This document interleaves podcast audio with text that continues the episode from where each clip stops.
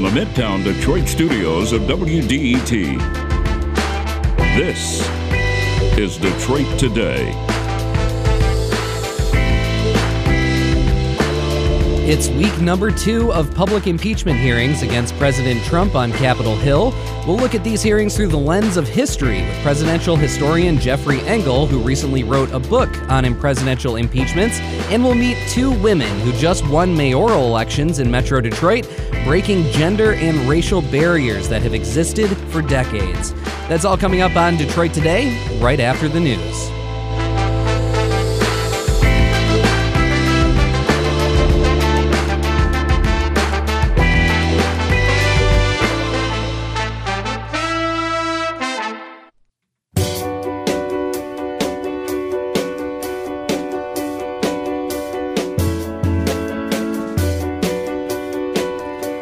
Welcome to Detroit Today on 1019 WDET. I'm Jake Neher in for Stephen Henderson today. Are you a student of politics? You can join me along with Stephen Henderson and the WDET team to watch the next Democratic debate. That's Wednesday on October, or sorry, November 20th, upstairs at the Hoomer Room at Hopcat in on Woodward in Midtown Detroit.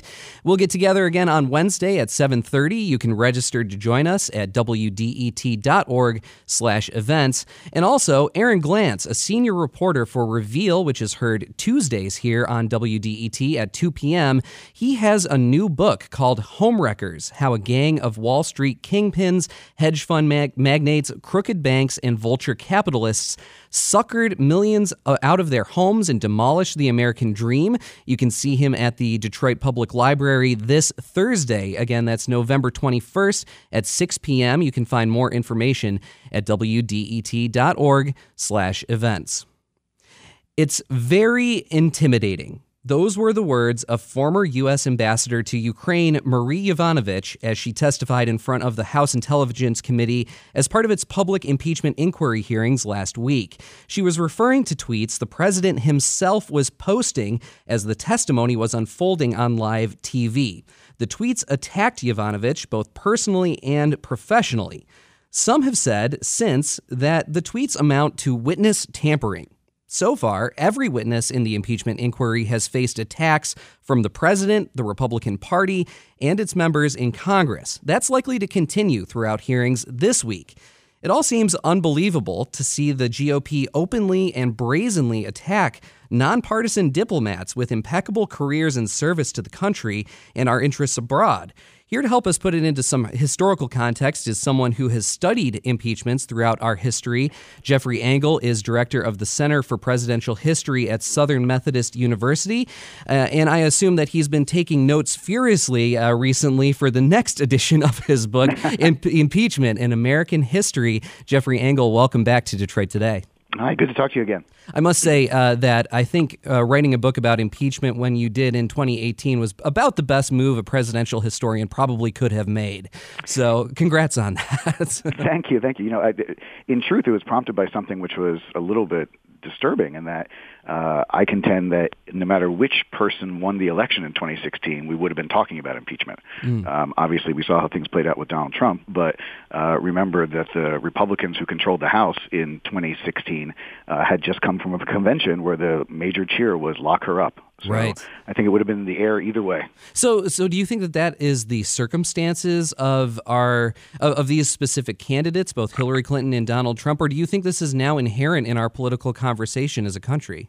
No, I actually do think that it's just a, just these two candidates. I mean, this is uh, an extraordinary. This was an extraordinary election in oh so many ways. You know, you have on the one hand a candidate with zero political experience by his own admission. In fact, that's part of his calling card.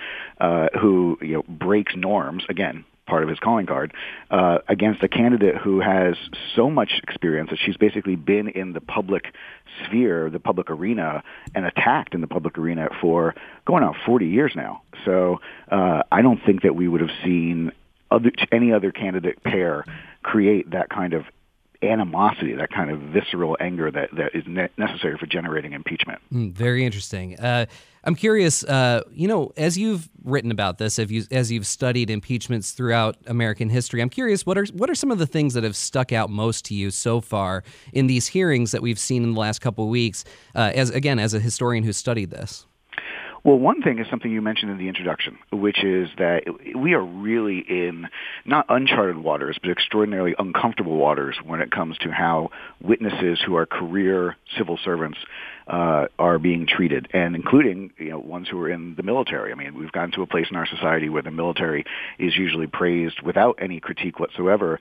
So to see a you know a lieutenant colonel with a battle record. Uh, abused in the press and his loyalty question is really unfathomable. Um, and so, but we have to fathom it. Um, mm-hmm. So the example which I keep coming back to is actually uh, Joseph McCarthy. In one critical sense, now that's a very hyperbolic exa- uh, comparison most times, but I want to say in this narrow sense, one of the things that McCarthy did that was effective in the media was to make outlandish claims because he didn't need evidence for those claims to essentially stick to the person. You know, once you heard that a person was a communist, once you heard that a person was a, a sexual deviant, you know, you remembered that about the person, even though McCarthy had no no facts whatsoever.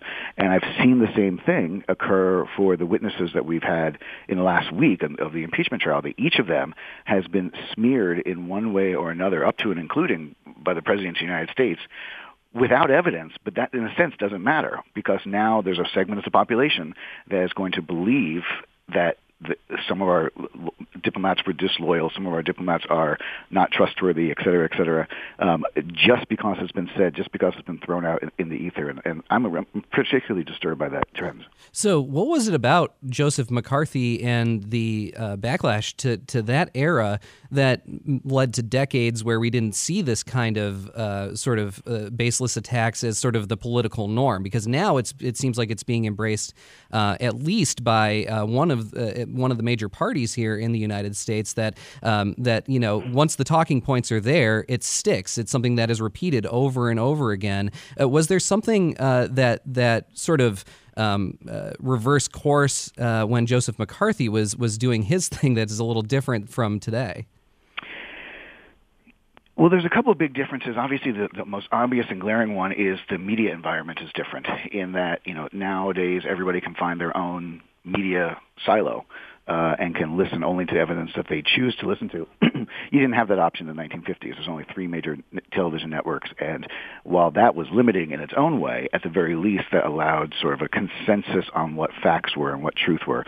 Um, and we have to remember that McCarthy went on for over, uh, you know, uh, several years, uh, and actually one of his partners was Richard Nixon. Ironically, given that we're going to be talking about impeachments, uh, you know, I, I think ultimately at the end of the day, we have to remember that American politics, like all things, are a pendulum and McCarthy you know, went too far, went over the edge, and the basic decency of basically everyone else in the Congress finally was able to muster the political courage to say, enough, you've gone too far.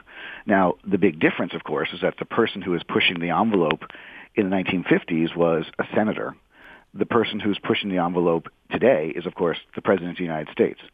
So the pendulum, I think, is ultimately going to swing back towards norm- normality, if you will, but um, perhaps slower than before and perhaps less vigorously than before. And, and I, I just want to stress that this McCarthy example is is only I'm only applying that in the sense of the way that the rhetoric has been sure. been deployed. Right, understood. Uh, you're listening to Detroit Today. I'm Jake Neher in for Stephen Henderson today. I'm speaking with Jeffrey Engel. He's the director of the Center for Presidential History at Southern Methodist University. He's also the author author of the book Impeachment in American History.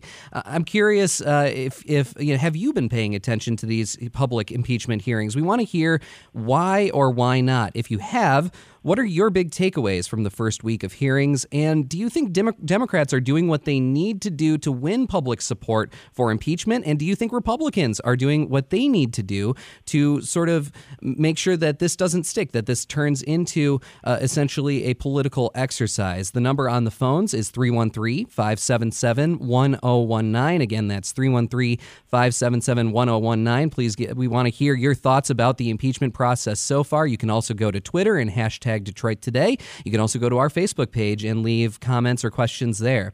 Uh, so, Jeffrey Engel, um, as you just said, we live in very different. We live in a very different world in a very, very different media landscape compared to even 1998. Uh, not to right. mention 1973 or the 1950s. Um, is history even useful in the case of these hearings when it comes to figuring out how people are going to react to hearings like this?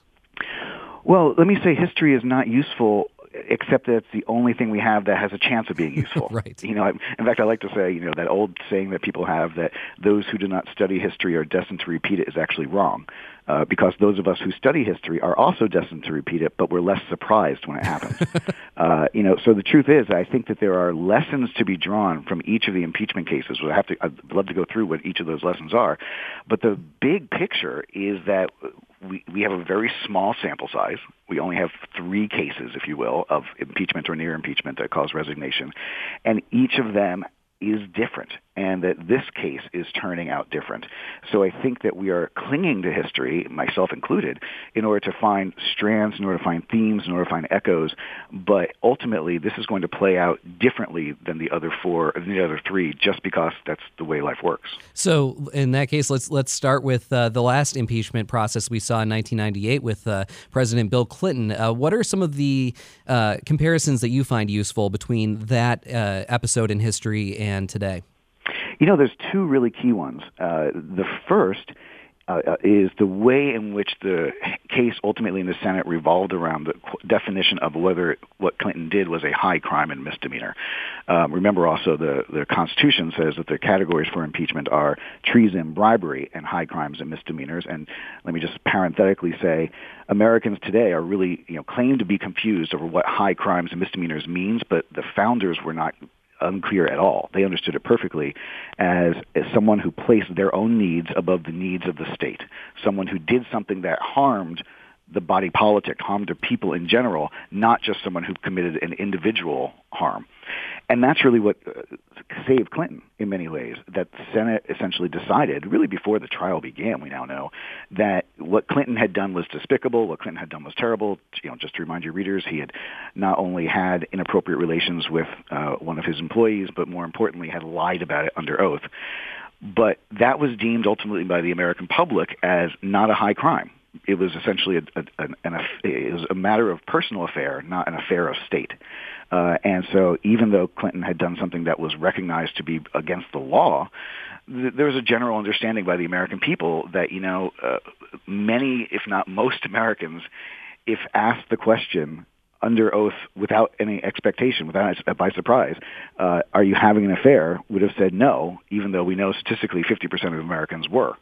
So uh, you know, it's really something where it was just not deemed to be a high crime, and I think that's going to be relevant today as we start thinking about what President Trump has been accused of doing, and frankly, what he has admitted to doing. The second critical thing about the Clinton impeachment uh, is that it was essentially partisan from the beginning, much like we're seeing today. That is to say, there was not really ch- an opportunity for people to move across the aisle because again the the the case was somewhat pre-cooked predetermined especially when it got to the Senate um, Senate Majority Leader Trot uh, um, Trent Lott, uh, Senate Minority Leader Tom Daschle from South Dakota, they agreed that this was not something that should be done, and therefore they want to essentially preserve a sense of dignity and preserve the continuity of the Senate, much more important than convicting a president for something they didn't think was a high crime. That allowed everyone essentially to retreat to their partisan corners, if you will, because there was no need for courage. There was no need for a moment for senators to stand up and say, "I'm going to cross the line," because we know what the outcome is going to be. And I think that's that's one of the things that we seem to be seeing today. It's rather remarkable that not a single Republican would vote to endorse an inquiry into this president, which of course had happened in the Nixon case, uh, which tells us if you're not even interested officially in asking the question, should we get more information? You're ultimately probably not going to be impressed by the information that's produced. And and what's interesting about that too is the nature, as you said, the nature of the accusations here. Um, with uh, Bill Clinton, this being, uh, you know, it, it, you know, lying to Congress is not a joke. We shouldn't say that that's uh, obviously um, nothing is something that should be just uh, uh, just thrown away. But at the same time, um, at the, the the very deep rooted cause of that was a extramarital affair. Whereas in this case, we have, as I said nonpartisan diplomats talking about um, the president essentially undermining their ability to advance U.S. interests overseas uh, for political gain, personal political gain, um, and and now Republicans saying that this is a political sham. But again, this is the same party that um, that that put um, President Clinton or Clinton up for in, impeachment in uh, 1998. So it seems like there's sort of a uh, disconnect there in some ways. Well, you know, I mean, one of the consistent factors that we see in American history uh, across the political spectrum, Democrat, Republican, Whig, doesn't matter, is a, a full embrace of hypocrisy. Um, you know, when it's your guy, you are very, very fundamentally on one side, and when your guy is being accused, you're on the other side. Mm. Um, see Lindsey Graham for example, who was one of the House managers of the Clinton impeachment, that is to say, one of the prosecuting lawyers, if you will, in normal parlance, in the trial, um, and was absolutely apoplectic that a president of the United States who lied, and I, I want to go back to something that you said earlier, Clinton didn't actually lie to Congress. Mm. I think that actually might that would be an impeachable offense. He lied in a private civil right, suit. Right. Um, so nothing to do with the state whatsoever. Um, Lindsey Graham thought that a person who would lie in a private civil suit, you know, his remaining president would essentially destroy the fabric of American democracy.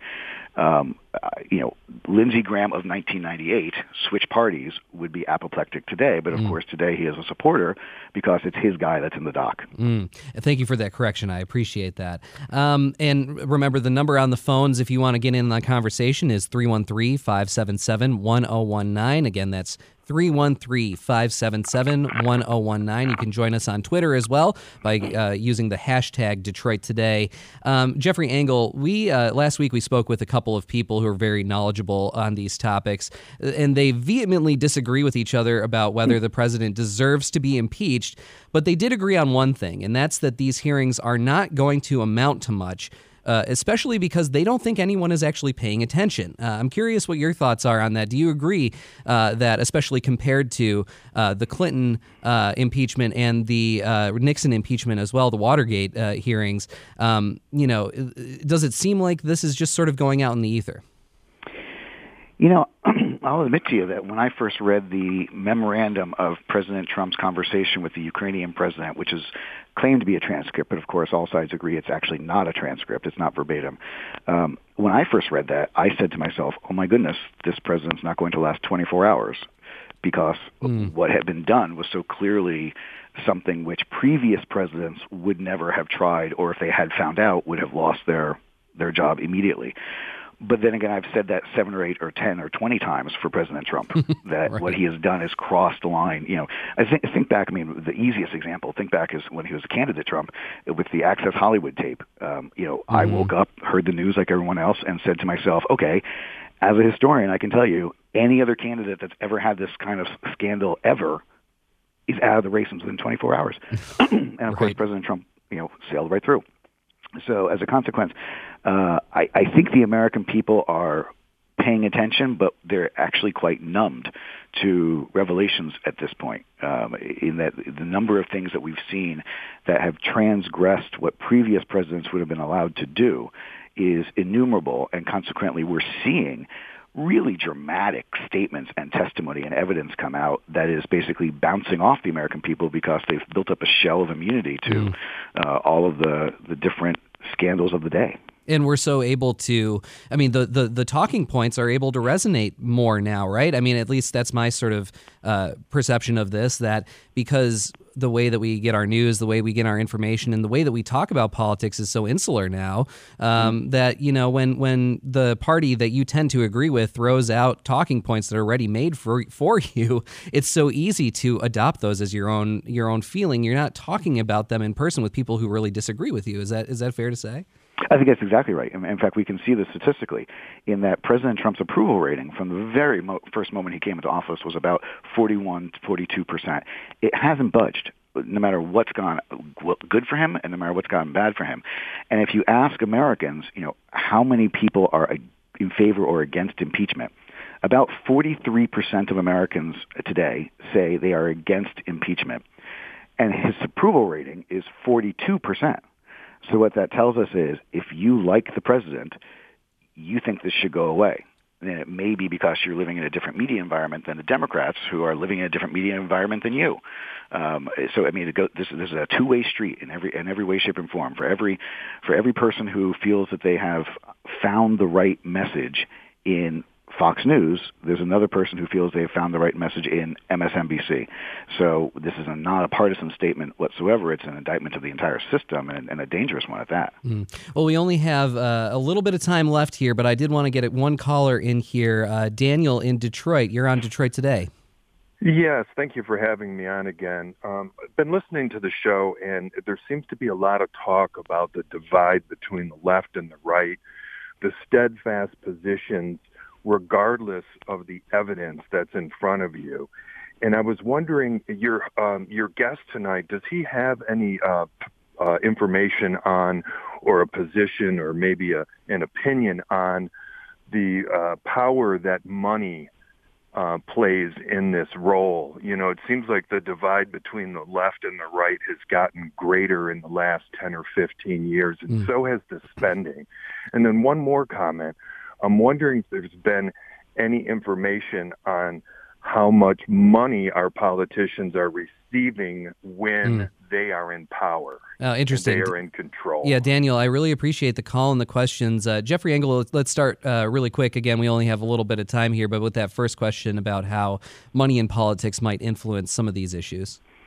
I, I don't think there's any doubt that it does. I mean, after Citizens United, we've had basically unlimited spending available to the American people f- to promote their political agendas without any check on whether those agendas are based in reality or not. And again, I say that bipartisanly.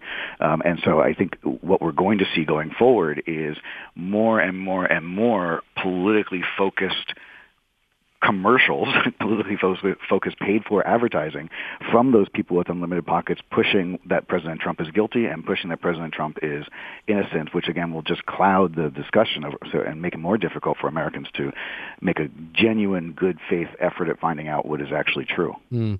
Uh, well, Jeffrey Engel, I really appreciate you joining us here on Detroit today. I, we had so much that we could have gotten to. We didn't even talk too much about Watergate today, but we'll have to have you back on. I'm sure this will not be an issue that's uh, going away uh, too soon here. So, I suspect not. Jeffrey Engel, director of the Center for Presidential History at Southern Methodist University, author of the book Impeachment in American History. Thanks again for joining us on Detroit today.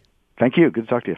All right, coming up, we'll sit down with Monique Owens, who was just elected as Eastpointe's new mayor.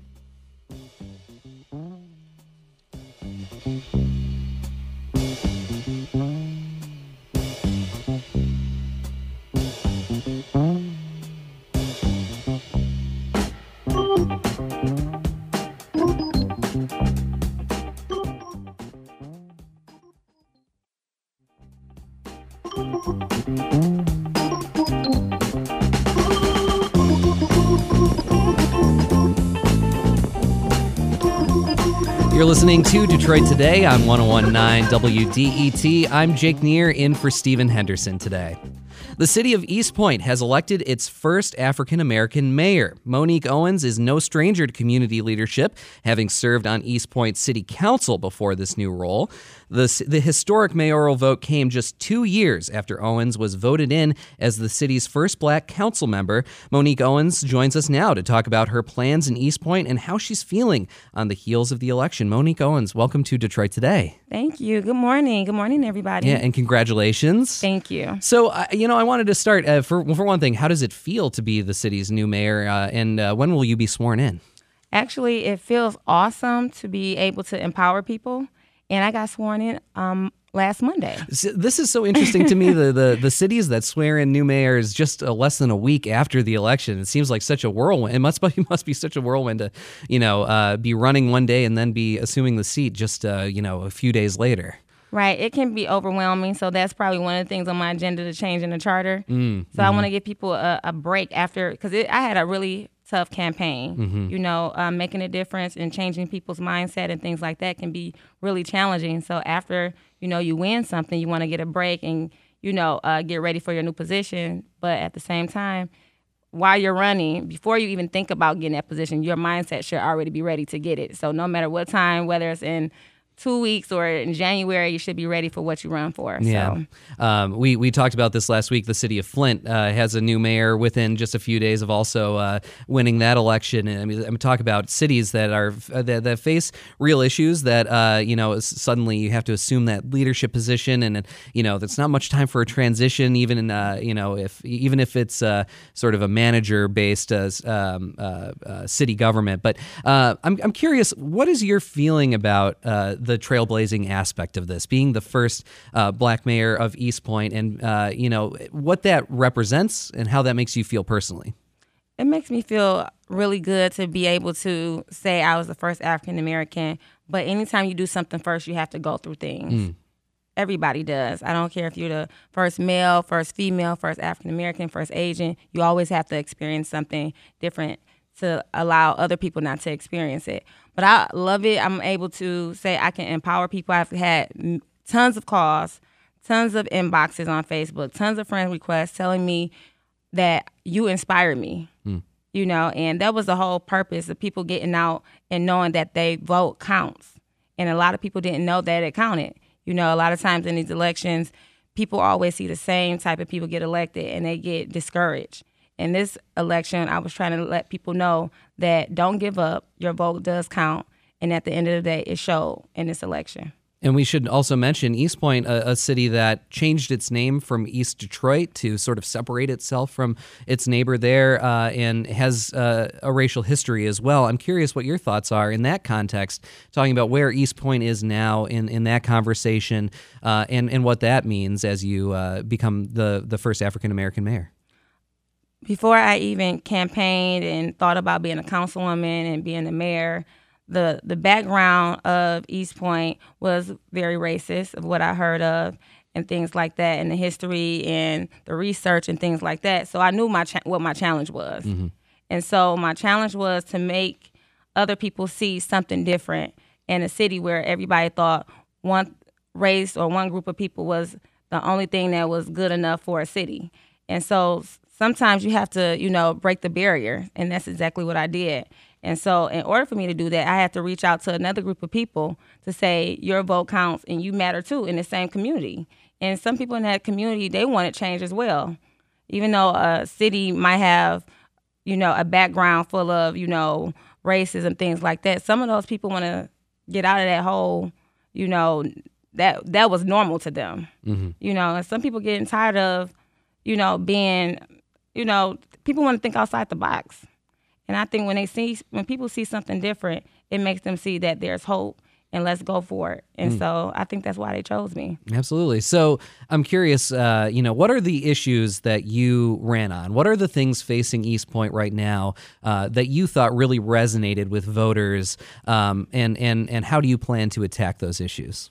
Well, one thing that I ran on was the the renters. A lot of people complain about renters and things like that, and I want to empower people with having their own homes.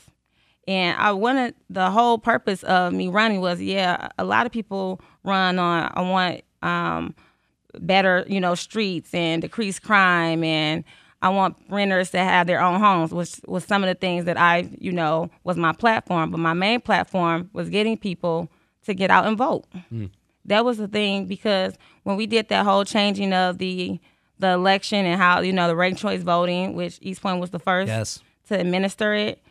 You know, as we were going through that whole process, and I learned the research of why they felt like that we needed to change the dynamics of how we vote is because they felt like African Americans didn't get out and vote, and I I fought that because I feel like African Americans do get out and vote. I just think we're somewhat uneducated on what we're voting on you know, and why it should be important. And I tapped into what people thought wasn't um, a group of people that wasn't, you know, doing something. And I said that was going to be my focal point is to get people out to vote every year, not just, you know, locally, uh, presidential. You know, I want people to know that their voice counted. So that was my main concern in running. And then after people saw that their votes count, vote counted, a lot of more people are into politics now. Mm-hmm. A lot of times you don't get into things when you feel like you're not a part of it.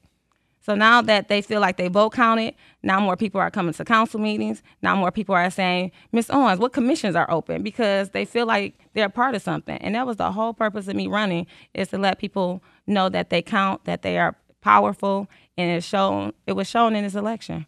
And let's talk a little bit about ranked choice voting. Now, this was not a system that was used for the mayoral election, correct? It was just for city council, so you're not a direct beneficiary of that that new system. But I'm curious what your thoughts are about how that worked in Eastpointe. I mean, this is sort of a local experiment of sorts uh, for the idea of ranked choice voting. Uh, for one thing, uh, if you could maybe explain a little bit about what that is, and also how you think it worked out in this past election. Well, it was based upon ranked choice voting came because the Department of Justice felt like no African American can be elected in Eastpointe hmm. due to his racial background. So they came up with at first they came up with districting the city of Eastpointe, and the way that was was very racial to me because they had a black area, and then at the top across Nine Mile, it was three areas also, and we looked at that as the white area, mm. you know, the Caucasian area, and so I felt like that was, you know, bringing red, that was redlining right there because once you district those things, then you're gonna have to put a certain amount of money in certain areas that might get less than certain areas, and mm. then it's like, okay, we back to the racial thing again. And so council said we're not going to do that. Let's try this ranked choice voting, you know, which gives everybody a chance to get a get elect, you know, get a vote, you know. Um, so what ranked choice voting is is for instance, you have a certain amount of people that run an election in an election, and then they also they pick their candidate from good, better, best, or worst. You know, so everybody gets a vote, and so we felt like that was somewhat fair. And so anything that's fair in bringing all type of people to the table, I agree to it. Now, does it work? You know, well, two people of uh, two Caucasians won. It mm-hmm. was two Caucasians that ran and two African Americans that ran, but people chose who they want to choose and everybody got, you know, a vote. Mm-hmm. And so that was the whole purpose of ranked choice voting. Does it work? We never know. you know, we'll right. never know if it if it works or not, you know, because voting is based upon who people want to be elected. Sure. You know. And what about the process of it? I mean, do you have a sense? I mean, it, it, meant for especially reporters selfishly that the, the the results were coming in a little bit later than usual. So some uh, political reporters had to stay up a little bit later or into the next day because of right. that. But other than that, I mean, did it seem like a fairly seamless process? Do you think that it was uh, handled well by local uh, election officials and and uh, relatively smooth uh, as as a new uh, system of voting? I think it was run very well. We did several classes throughout the city of Eastpointe to let people know about ranked choice voting, about if you don't have a, a, you know, if your first one don't get picked, the second one might, you know, have a chance, mm-hmm. and so on and so forth. And so we educated, which was something I um, brought to the Department of Justice to make sure we educate, so people can know what they're doing and why they're doing it and things like that. So we educated, we did our part as educating the community on it the Department of Justice was out there, of course, you know, monitoring the votes. We had uh, other people were out there monitoring it as well, different groups of people to make sure people weren't intimidated at the poll. So it was a it was a huge election where people wanted to make sure everybody vote counted. Mm-hmm. And you know, so at the end of the day, when people go to the polls and they close, you know, and go between that desk and you know and things like that, you never know who they're really going to choose. So, mm-hmm. you know, you just hope that they choose the best person for the job. Sure. And, you know, they did. Uh, you're listening to Detroit Today. I'm Jake Neher. I'm in for Stephen Henderson today. Uh, I'm speaking with Monique Owens, the mayor elect of Eastpointe, former Detroit Police Department officer and member of Eastpointe City Council. Uh, and we are talking about this past election and a number of s- sort of uh, uh, glass shattering elections here in Metro Detroit for mayoral contestants and what that means. And I'm curious if you want to get in- involved in the conversation to talk about do you think that more women, do you think more people of color, do you think that the people running for these kinds of offices should be coming from more uh, diverse backgrounds? From, uh, you know, should more, what would it mean if more women won seats as mayor or on city council in local governments here in Metro Detroit? Is that something that you've considered? Are you someone that has thought about your gender, your race, or any other part of your identity that would bring something to the table as a local official and thought about maybe I should run or what that would mean. If if this is uh, something you want to get in on, you can call 313-577-1019. Again, that's 313-577-1019. And uh, Monique Owens, I want to ask you about um, what you would say to other people considering getting into local politics. Um, obviously, this is a choice that you made to mm-hmm. uh, to add your voice and your and, and get that kind of power locally. Um, a lot of people might not even consider it, right? That right. that a lot of people think, well, I've got my life, I've got my job, I've got my family, and uh, you know, there I, I, I vote and the people make decisions for me. Uh, what would you say to people who have sort of an inkling? Maybe maybe my voice is valuable in uh, mm-hmm. local government. You said something huge. You said some people are okay with saying, "I want people to tell me what to do." Mm. That that's a problem for me when. Um, people don't even pay attention to the people who's telling them and making decisions for them and then when something goes bad, then people waking up. Mm. You know, just for instance, um, it's a it's a certain it's just certain people that control certain things like judges and things like that, and people want to complain about. Well, I can't stand this judge. He's always taking people to jail and things like that, but they don't know that they have the power to elect that judge. Mm-hmm. You know, sometimes we sit back and let people control our lives and don't take control ourselves. And so that's what part of being a elected official is is taking control of the things you know in your community and taking that power and doing it yourself. And i want people to be out there to you know step up and do that. Now i have a family and things like that and a job so it can get overwhelming at times but then i've seen a lot of things that i want to change. And sometimes if you want change you have to get up. You have to stop letting people control what's going on and saying, you know what, I'm not going to vote. I'm not going to do nothing about it. I'm going to sit back, go on Facebook and complain and change my my face on Facebook and my name and just go back and complain. You know right, how some right. people do? You know. the trolls, we call them trolls. The trolls, yeah. I had a couple of trolls following me right now. But, you know, but that's not doing anything. You know, when people say I don't vote, it's like, okay, you pay taxes, don't you? You live, don't you? So if you're doing all those things, you're part of the process. You're just not involved in it. Mm-hmm. It's a difference. So you letting people control your money, how you live, how you eat, you know, all these things, and you have no say. That's a problem for me. And so I saw how it worked. I didn't grow up in politics. I have nobody in my family that's politics. I have no friends mm. that are politicians. But when I seen how the the process went. I seen how the laws were against certain groups of people and certain things. I said I got to stand up and do something about it. Mm. And hopefully, people who's listening out there would be more involved in their community. If they see something wrong, do something about it and do not be a troll. Mm. there you go. There you go. Uh, really quick, I wanted you know we're talking hyper local right now, but I want to actually broaden it out to the national level. Um, the power of the uh, the African American vote in 2016 was something that people talked about a whole lot and. Uh, you know, who showed up, who didn't show up. I'm curious, looking forward to 2020. What do you think, uh, from your perspective, is um, you know what what role are uh, is the black vote going to play in this next election in your mind? Oh, it's it's going to be huge. It showed in this election with you know my campaign, and like I said, I tapped into a group of people that felt that people felt like that they don't go out and vote locally. We go out and vote for the presidential, but we don't understand that local you know, voting is just as important because that's where you live. Possibly even more important. More important. And a lot of people don't even, a lot of people didn't know what I did as a councilwoman.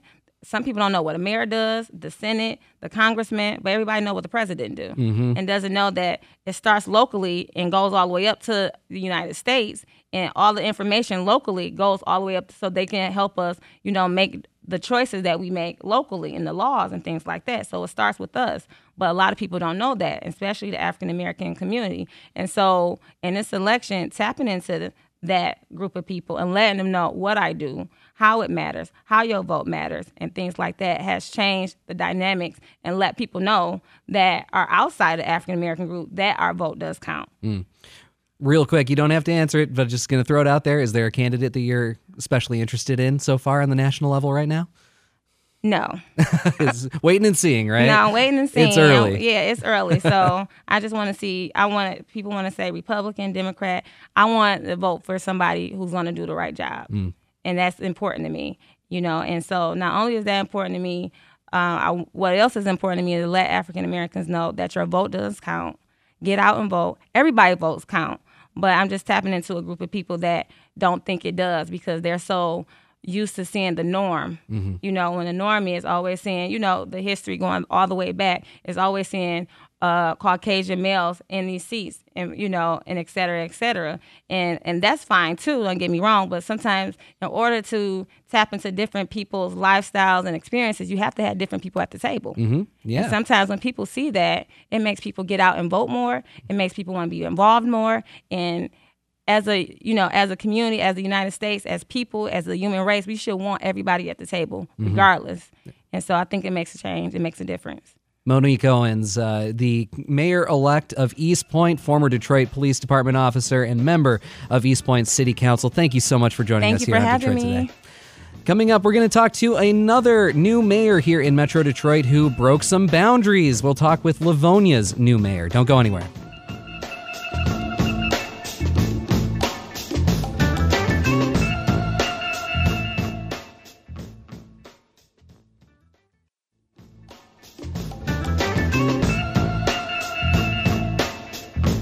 You're listening to Detroit Today on 1019 WDET. I'm Jake Neher in for Stephen Henderson. We're talking about local elections that happened last month here in Metro Detroit. They had significant outcomes in several cities. One of those cities is Livonia, which elected its first female mayor. Maureen Miller Brosnan narrowly defeated her opponent, and she's set to take office in January. Like all communities, Livonia has its own unique set of challenges. Today, we will talk with Maureen Miller Brosnan about her historic election, the obstacles facing Livonia, and her vision as newly elected mayor. Maureen Miller Brosnan, welcome to Detroit Today. Thanks, Jake. Glad to be here. So we just uh, talked a lot with uh, Monique Owens, uh, the new mayor in Eastpointe, about what motivated her to run for mayor. So I want to get your idea. You know, what was it about that uh, position that you decided this is what I need to do? Yeah. You know, it's one of those right time, right place decisions. Um, I'd served for 17 years on the city council, uh, born and raised in Livonia. It's always been my passion to be able to lead the community as we make some change. And um, this seemed to be the time when Livonia was really asking for that kind of change. Um, you know, we started this campaign as a real grassroots effort. Um, we started by asking people, "Do you want um, Maureen Brosnan to be your mayor?" And we went out with a petition drive, uh, which the city hadn't seen in a very long time. Over 900 people signed on board and said, "We want to be part of transforming Livonia." So we thought this is the right time to begin talking about where we take Livonia next. And quickly, people rallied around the idea that what we really were looking at is a community that was fantastic where it was, but unless we were willing to push harder, um, we weren't going to be moving forward. So we wanted to create a city that our children wanted to come home to. And that was a concept that I'm deeply invested in. Um, like I say, born and raised in Livonia. My parents still live in Livonia. I have three children that I've been raising in Livonia. So it seemed like this was all exactly the right message that the community was looking for. And talk a little bit about Livonia as a community. I mean, it's uh, it's in Western Wayne County, and it, it's you know, it's it's a big city. It's almost uh, give, correct me if I'm wrong, almost hundred thousand people. Uh, I was I heard that number this morning, and I was like, "Are you really? Is that that yeah. big?" Uh, and uh, also economically diverse in in many ways. Uh, how what should people think of when they think of Livonia? So, biggest little small town you'll ever find is how I define Livonia. Um, we are. We're the ninth largest city in Michigan. Uh, we have a $145 million budget that we operate within, 600 employees um, that manage the city on a day to day basis. The mayor's job is a strong mayor, strong council form of government. There is day to day operations. Um, and in terms of the city itself, though, what's most fantastic about it is this balance that we have between a really strong um, economy because we have a great business community in Livonia, supported by a really strong uh, neighborhoods in Livonia, great school system, um, our position within the community optimally located with the intersection of two major expressways, um, uh, just a real hard charging uh, chamber of commerce and a lot of really good things going for us in terms of our ability to attract um, not only homeowners but businesses to our community So let's talk about the um, uh, the the necessary uh, glass shattering question here. Uh, how does it feel to be the first woman ever to hold this position in Livonia? You know, in one breath, it's ultimately exciting uh, to be the first to do anything.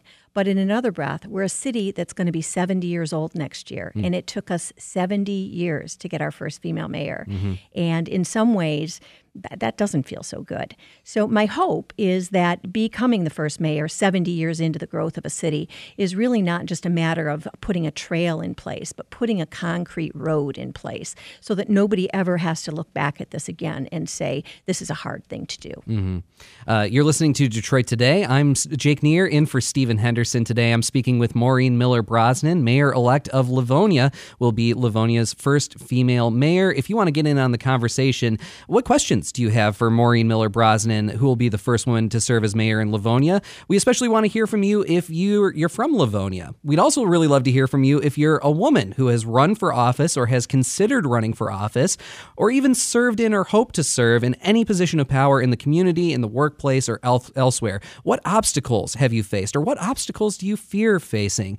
Um, and and we really want to hear from you uh, in that context. So the number is 313 577 1019. Again, that's 313 577 1019. You can also hashtag Detroit Today on Twitter or leave us a comment or a question on Facebook. Uh, and Maureen Miller Brosnan, I want to ask you, um, sort of in the context of statewide and national gains uh, for women women running for and actually winning office, I'm curious, uh, do you see this as sort of a continuation of the so-called pink wave of the 2018 midterms? Do you see that continuing and, and you're being in any way part of that? You know, I do. I, I think that there is a lot of attention um, being placed on the role of women in elected office, and I do see that that is continuing. You know, in Livonia, for example, our highest ranking elected officials, all of those seats are now held by women. Um, the city clerk, the city treasurer, the mayor, and the council president are all uh, seats that females now occupy in Livonia. We've never had that happen before, um, and and quite honestly, I think it's a it's going to be a welcome change. I think we're going to be able to really um, get some amazing things done. Um, and and what would you say to other people, especially women who are considering running for local office? Be ready.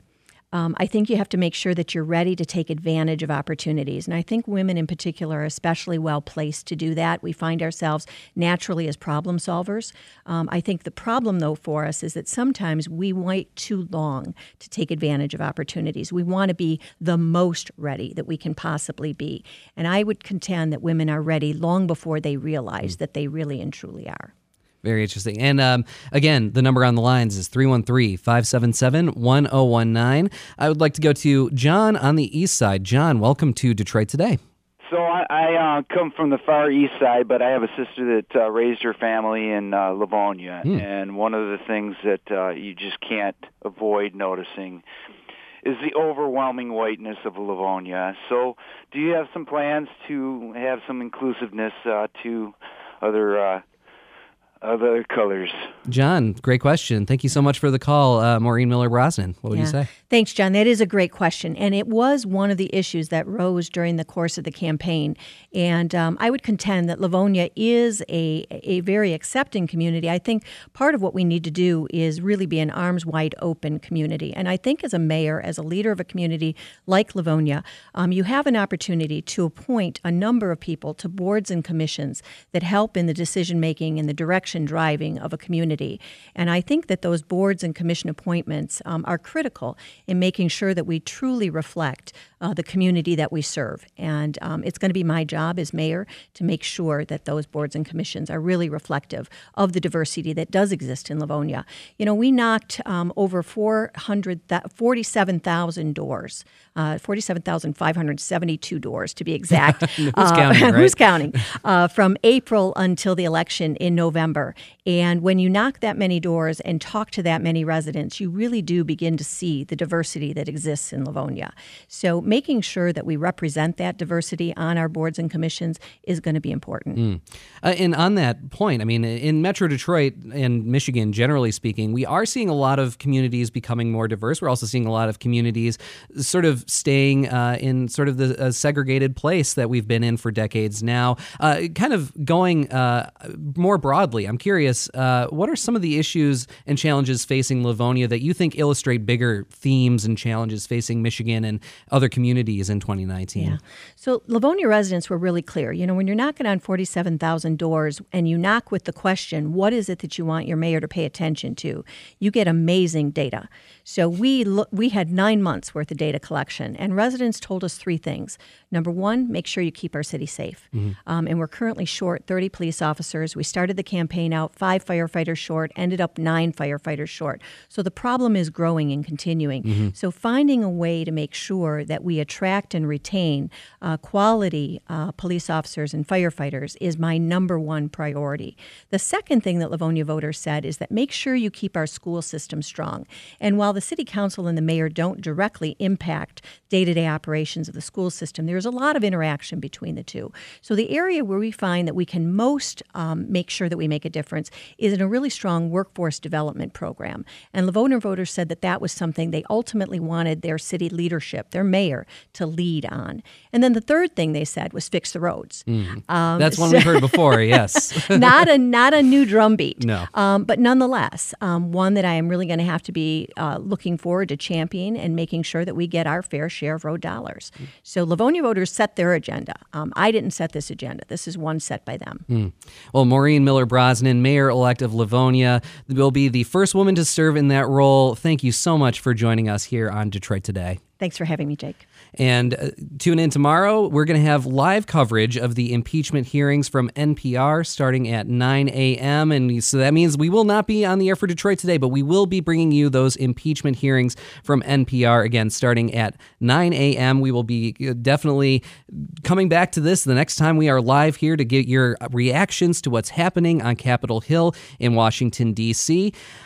This is WDET, Detroit's NPR station, your connection to news, music, and conversation. Detroit Today is produced by me, Jake Neher, and Anna Marie Sysling. Uh, Sysling. Our program director is Joan Isabella. Our technical director and engineer is Matthew Trevethan. Our associate producer is Claire Brennan. Detroit Today's theme song was composed by WDET's Sam Beaubien. You can again tune in tomorrow for those that coverage of the impeachment hearings from Washington on NPR starting again at 9 a.m. This is Detroit Today. I'm Jake Neher in for Stephen Henderson. Thank you so much for listening.